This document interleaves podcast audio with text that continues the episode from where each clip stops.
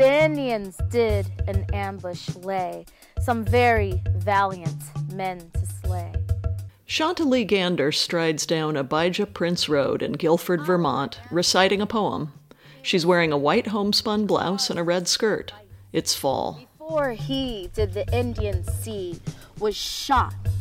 The poem is called Barr's Fight, and it describes a raid by the French and their Abenaki allies on a European settlement in Deerfield, Massachusetts in 1746. It is considered the oldest known work of literature written by an African American. Lucy Terry Prince was the author of Barr's Fight. She was born in Africa but ended her life as a Vermonter. Shanta has worked with the Brattleboro Words Project to help Lucy's poetry come alive.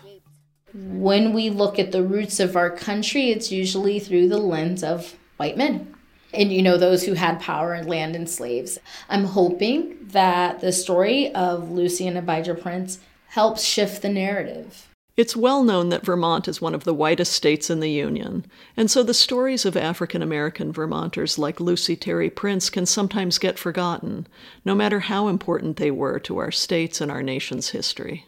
I think that it's easy for things to get lost, for things to get buried, it's like a bad game of telephone. And it makes it more complicated if you're African American or have that lineage, that certain information is just not recorded in a certain way.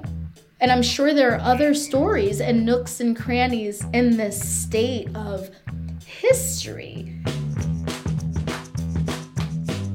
This is Before Your Time, presented by the Vermont Historical Society and Vermont Humanities. I'm your host, Lovejoy. Every episode, we go inside the stacks at the Vermont Historical Society to look at an object from their permanent collection that tells us something unique about our state. Then we take a closer look at the people, the events, or the ideas that surround each artifact. Today, we're going to examine the lives of several African American Vermonters who lived in our state before the Civil War, in two cases before Vermont was even a state. But we'll begin with a black and white map on a table at the Vermont Historical Society in Barre. Head librarian Paul Carnahan tells producer Ryan Newswanger what we see.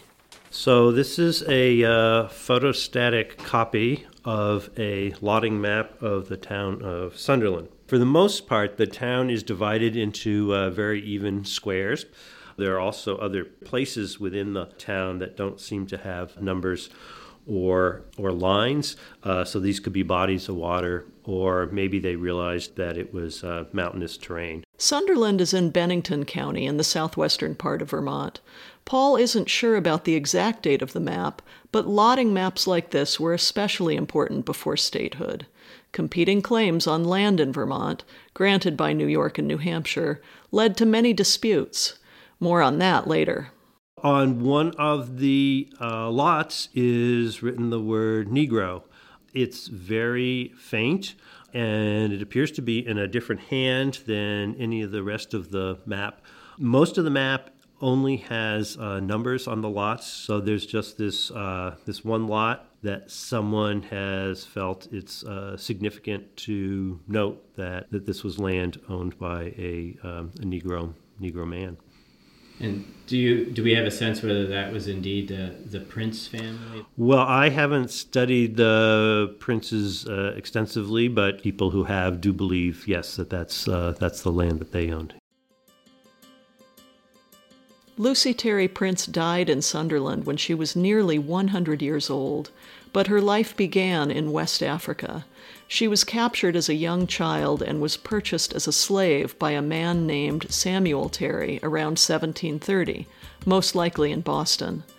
Maybe even where Faneuil Hall, sometimes called the Cradle of Liberty, stands today. The story of the princes sheds light on what we understand or don't understand about slavery in this region. So, at least growing up, I always understood slavery to be a southern thing. In fact, slavery existed in all 13 colonies until 1780, when the northern states gradually began to abolish it over the next 25 years. Lucy grew to adulthood as a slave in Deerfield, Massachusetts, near the Connecticut River.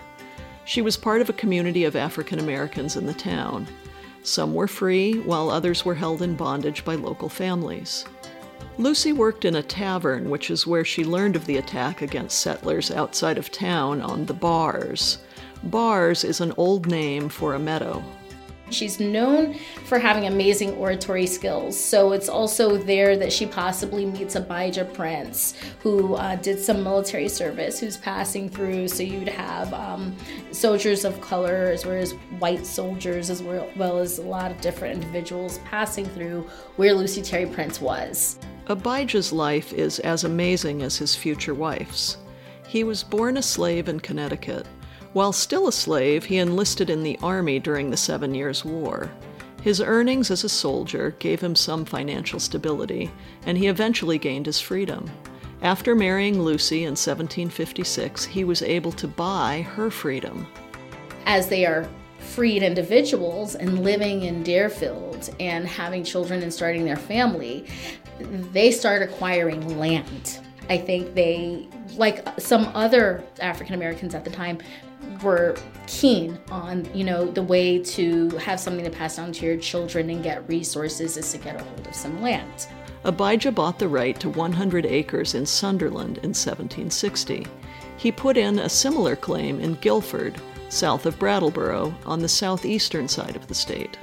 Thirty years before it became a state, Vermont was the frontier. It was also a bit of a mess. The governors of New York and New Hampshire had issued competing grants, sometimes for the same tracts of land. In 1775, the princes left Deerfield and moved to their Guilford property. There they built a small house, 20 by 30 feet. Soon, a neighbor arrived and built a far bigger house across the road. There is John Noyes, who arrives, we believe, from some part of the of Connecticut that had plantations. He's looking over and immediately there's you get a sense that he wants the land. Noyes first bothered, then attacked the princes. He hired men to damage their property and burn their crops. He uses resources to get other people to harass the princes, to continue to terrorize. He would put up bail for people. He'd sometimes represent them. He legally, I mean, it was, it, he went to no ends to use and try to leverage and outmaneuver to get that land that he wanted, running them off and driving them away. The princes didn't back down. They took the problem to the local courts and won their cases. But the harassment continued. Finally, in 1785, when she was 60 and her husband 80, Lucy Terry Prince appealed to the highest court in the state, known as the Governor and Council. It met in Norwich. Author Gretchen Gerzina wrote, It was probably the first time a black person, let alone an African woman, had addressed the highest officials in the state. She goes and argues her case and you know talks about some of the financial impact the ruin to property the ruin of crops all of these things. They not only find in the favor of the princes the governor also instructs the guilford selectmen at the time to protect the princes that they have been harmed.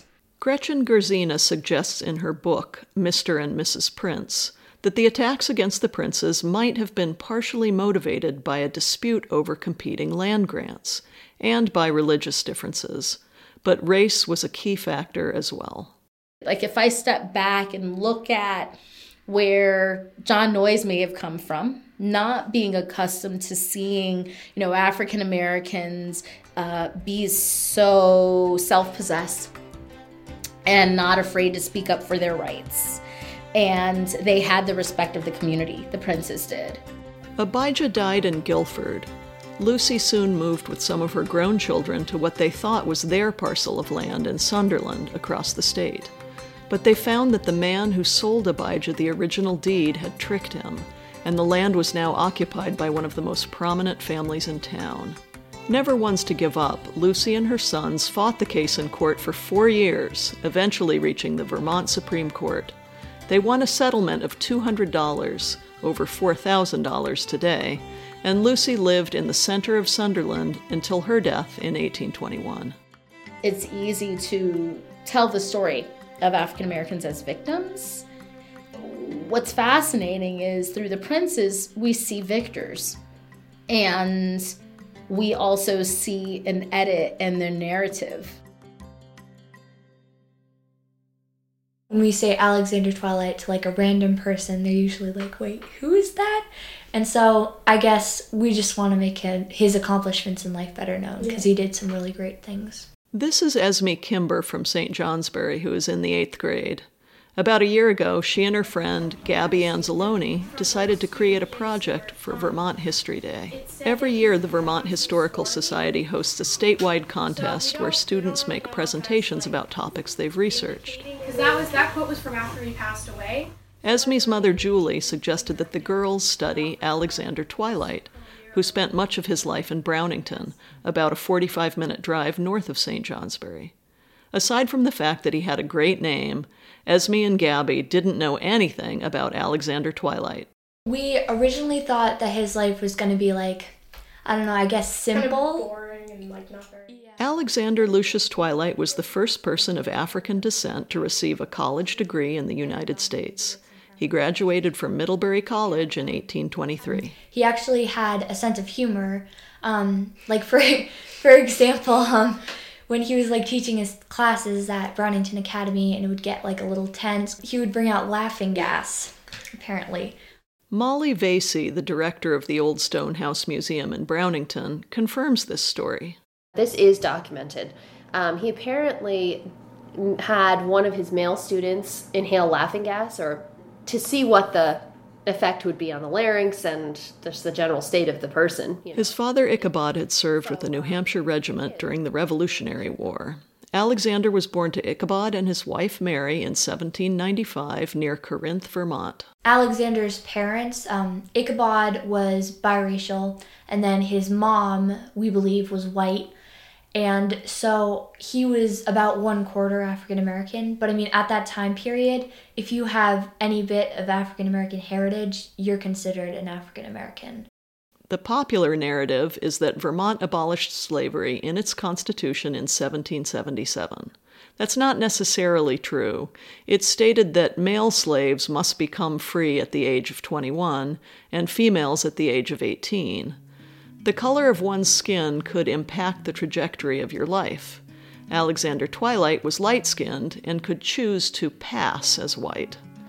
In the federal census of 1800, the Twilights are listed as free people of color. Ten years later, with the darker skinned Ichabod no longer around, the census taker categorized the family as white. Alexander used this ambiguity about his background to his advantage. It likely helped him gain admittance to Middlebury College. After graduating, he landed a job as a teacher in upstate New York, where he met and married Mercy Ladd Merrill, a white woman. I think that is part of why that he hid his race because uh, Mercy's parents were very like well off, and um, they were white, and they were not very um, adapting to um, African American people and like interracial couples, I guess it's kind of a sad testament to our own our own country's history that you know somebody of color wouldn't necessarily have celebrated that fact about themselves but maybe subdued it just to be able to succeed as much as he did in 1829, Alexander and Mercy moved to Brownington so that he could serve as preceptor of the Orleans County Grammar School. Over the next seven years, he designed and oversaw the building of a large granite structure for the school's boarding students. He made the building a replica of Painter Hall at Middlebury College. It still stands today as the Old Stone House Museum. And then in the Twilight Room in the museum, that that room contains most of his personal artifact collections. So his trunk and his reading glasses and his Bible, which is amazing because he was such an enthusiastic preacher that and he chewed tobacco that he spit all over his every single page of his Bible and it's like smattered with, you know, spit everywhere. So it's really Twilight became a selectman in Brownington and was the moderator at town meetings. He taught and preached at the local congregational church. He even served for one term in the state legislature. He was revered around here. He was really well accepted. Um, and I think that's a testament to Vermont there were biases in this part of Vermont, but they were honestly directed to other other nationalities. Um, French Canadians come to mind. However, after a dispute with the school's trustees and with the church's deacons, Alexander left to teach in Quebec for five years. He was a very driven man and he wouldn't really take no for an answer. So his strong personality and stubbornness definitely could have been the reason the trustees let him go. With Alexander absent, the school closed. Eventually, the trustees convinced him to return to Brownington and reopen the school. He continued to lead it until 1855 when he suffered a stroke. He died two years later. Twilight educated almost 2,500 students during his tenure in Brownington. Almost a thousand of them were women. It's just a remarkable feat, and most of those people went on to be very predominant p- people in the business world and in the education world. A lot of the women went on to be lifelong educators who educated generations of people in this co- in this county. So, I mean, the legacy that he left was outstanding, you know, in our part of For the instance, world. we learned about his Alexander's parents a little more, and Gabby and Esme have become such fans of Alexander Twilight that they call themselves the Twilight Girls. They've given presentations about his life at a conference in Boston and at libraries around Vermont. Alexander Twilight wasn't really hiding his race. He was one quarter black. This guy is on par with some of the national heroes that we have. He was a genius, and to be a person of color in the the um, decades leading up to the Civil War, it's it's a it's a really compelling story, and it needs to be shared, especially in this time in our own social history that's tumultuous and tricky. Now I kind of relate like all the history back to Alexander Twilight. I know. yeah. Yeah. How do you mean? Like say something happened in like 1835. I'm like, oh, Alexander Twilight was doing this at that time period. It's honestly just like a force of habit now. and Just mm-hmm. like, oh yeah, Alexander Twilight did that and that and mm-hmm. that. Yeah. My name is William Hart. I'm professor of history here at Middlebury College, working on a biography now of Martin Freeman, graduate of class of 1849 from Middlebury College. Martin Freeman graduated from Middlebury College more than 25 years after Alexander Twilight. His grandfather, Pearson Freeman, is from Connecticut, and like a lot of Vermonters, moved up here from Connecticut either during or after the American Revolution. Pearson had fought in the Revolution for the Patriots. He settled in Rutland, where his grandson Martin was born in 1826. Professor Hart describes Martin's childhood. I think he had warm friendships that he cultivated as a kid, but also um, I think he was the victim of racial racial harassment, some kind of abuse. He says that routinely his white school friends would often inflict outdoor teachings on him. And by that, I've got to think, you know, bullying, perhaps coming and going to school, maybe th- students threw things at him or called him names. Martin would soon find himself at the center of the national debate about slavery, specifically abolitionism versus colonization. Abolitionism you likely know about, but colonization was another anti slavery idea that took hold in the early 1800s. Most Vermonters and most Americans who supported colonization believed that the United States was no place for free blacks to live.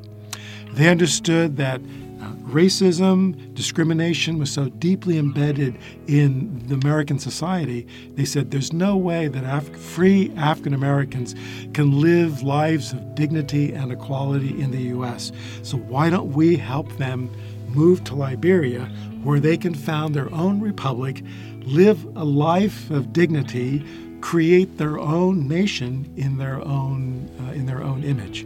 The idea may sound noble, but it sometimes had other, more sinister motivations. A lot of Southerners who supported this, and a lot of people in the northern urban areas like Boston, New York, Philadelphia, may have framed it as we're doing God's work through colonization. But what really underlay their motivation was this is a good way of getting rid of this detritus in this new republic. Professor Hart's research suggests that more Vermonters were in favor of colonization than abolition. In any case, the debate about slavery dominated political life in the 1840s. Alexander Twilight had indeed graduated from Middlebury, but his racial background was unclear at the time. Some Vermonters wanted the college and its president to take a stronger stand. Local abolitionists said to President Labaree and to the corporation, the Board of Trustees, You claim to be anti slavery.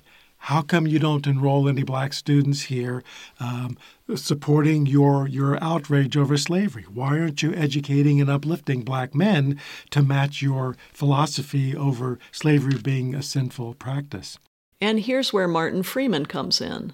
Labaree worked with leaders in the Rutland community to bring Martin to Middlebury College in 1845, and they planted an idea in the young student's mind. The whole time he was here, the president, Labaree, and others kept saying to Martin, Martin, your future lay in Liberia. There's no future for you here in the United States. And he virtually responded, But I'm a Vermonter. I want to stay here. This is where my roots are, which is how most African Americans felt. Martin excelled at Middlebury, graduating as the top student in his class. After he graduated in 1849, he couldn't get a job. All of his classmates either went on to higher education, or they became teachers, or they went into business, studied for the law. Martin could not get a job, could not even become a tutor to white abolitionist uh, families to, to, to tutor their children. He eventually found work as a teacher in Pittsburgh. It was there that he encountered overt, persistent racism, and where he met black leaders like Martin Delany and Frederick Douglass. The era was one of the bleakest periods in American history. The Dred Scott Supreme Court decision in 1857 ruled that slavery could be legal anywhere in the United States. African American leaders began to make plans. So Martin R. Delany mounts his own African civilization program that Martin Freeman is a part of we will establish our own colonization project somewhere in West Africa, because obviously life in the United States is not going to be good for free blacks. The Supreme Court decision led to the Civil War. After the war started, Delany and Douglass turned their efforts to secure permission for African Americans to fight as Union soldiers. But Martin Freeman decided to go to Liberia. When he was asked the question, Why are you leaving? Why are you going? You're a smart man with all these options. He said, In order to be a man. And what he meant by that was, in order to realize my citizenship, which I can't realize or enjoy here in the United States. Liberia was established as a country in West Africa in 1822. By 1850, only 10,000 free blacks had moved there from the United States. Whoever went almost all had to endure something called the acclimatizing fever, malaria. Martin moved to Liberia with his wife and children to be a professor in 1864. Martin is always complaining about how there are not enough resources there to buy books, to buy supplies. He can't do his teaching. And sadly, conditions for him in Liberia did not improve over the next 25 years. For comfort, Martin turned to a friend from his childhood in Rutland, Charlotte Chafee. He wrote back to her several times saying, I hate it here in Liberia. This is going to bring about my early death. There's so many problems here, I can't stand it. But I will never return to the United States. Martin died in Liberia in 1889. I asked myself that question what would Martin's life have been like had he stayed in Rutland? Lemuel Haynes said his congregation fired him in 1818 when they suddenly discovered he was black. Lemuel Haynes was an influential African American minister in Rutland. He later gave the eulogy at Lucy Terry Prince's funeral. And what, he's, what he means by that, I think, is that between the end of the American Revolution and the beginning of the early republic, at least through the War of 1812, there is a window of brotherhood that is open. And right at the time of the War of 1812 and the victory of that, that sense of brotherhood begins to shut. As Americans begin to ask, who's this country for? Um, can it really be for everybody? Or is, or is this really a nation for for white people, not for Indians, not for free blacks, maybe even not for Jews. Liberia wasn't the only place imagined as a separate homeland, a separate country of exile. A similar plan promoted sending Jews to the western frontier, where they would be compelled to convert to Protestantism. Martin Freeman, a brilliant Vermonter, chose to leave the country entirely. He excelled here at Middlebury. He excelled in Pittsburgh, but something about the quality of his life was just totally unsatisfactory for him. And I think it's because he saw himself as the member of the black intelligentsia who should have been entitled to the same rights and privileges of his white peers. And that wasn't possible at that time in our nation's history. Before Your Time is presented by Vermont Humanities and the Vermont Historical Society. This episode was produced by Ryan Newswanger and Eric Eisenbiegler. Thanks to our guests, Shanta Lee Gander, Paul Carnahan, Esme Kimber, Gabby Anzalone, Molly Veysey, and William Hart. Thanks to the Brattleboro Words Project and Reginald Martell for letting us use their recording of Bars Fight. Before Your Time comes out every month. Search for it and subscribe everywhere you listen to podcasts. And if you like what you hear, tell a friend to check it out.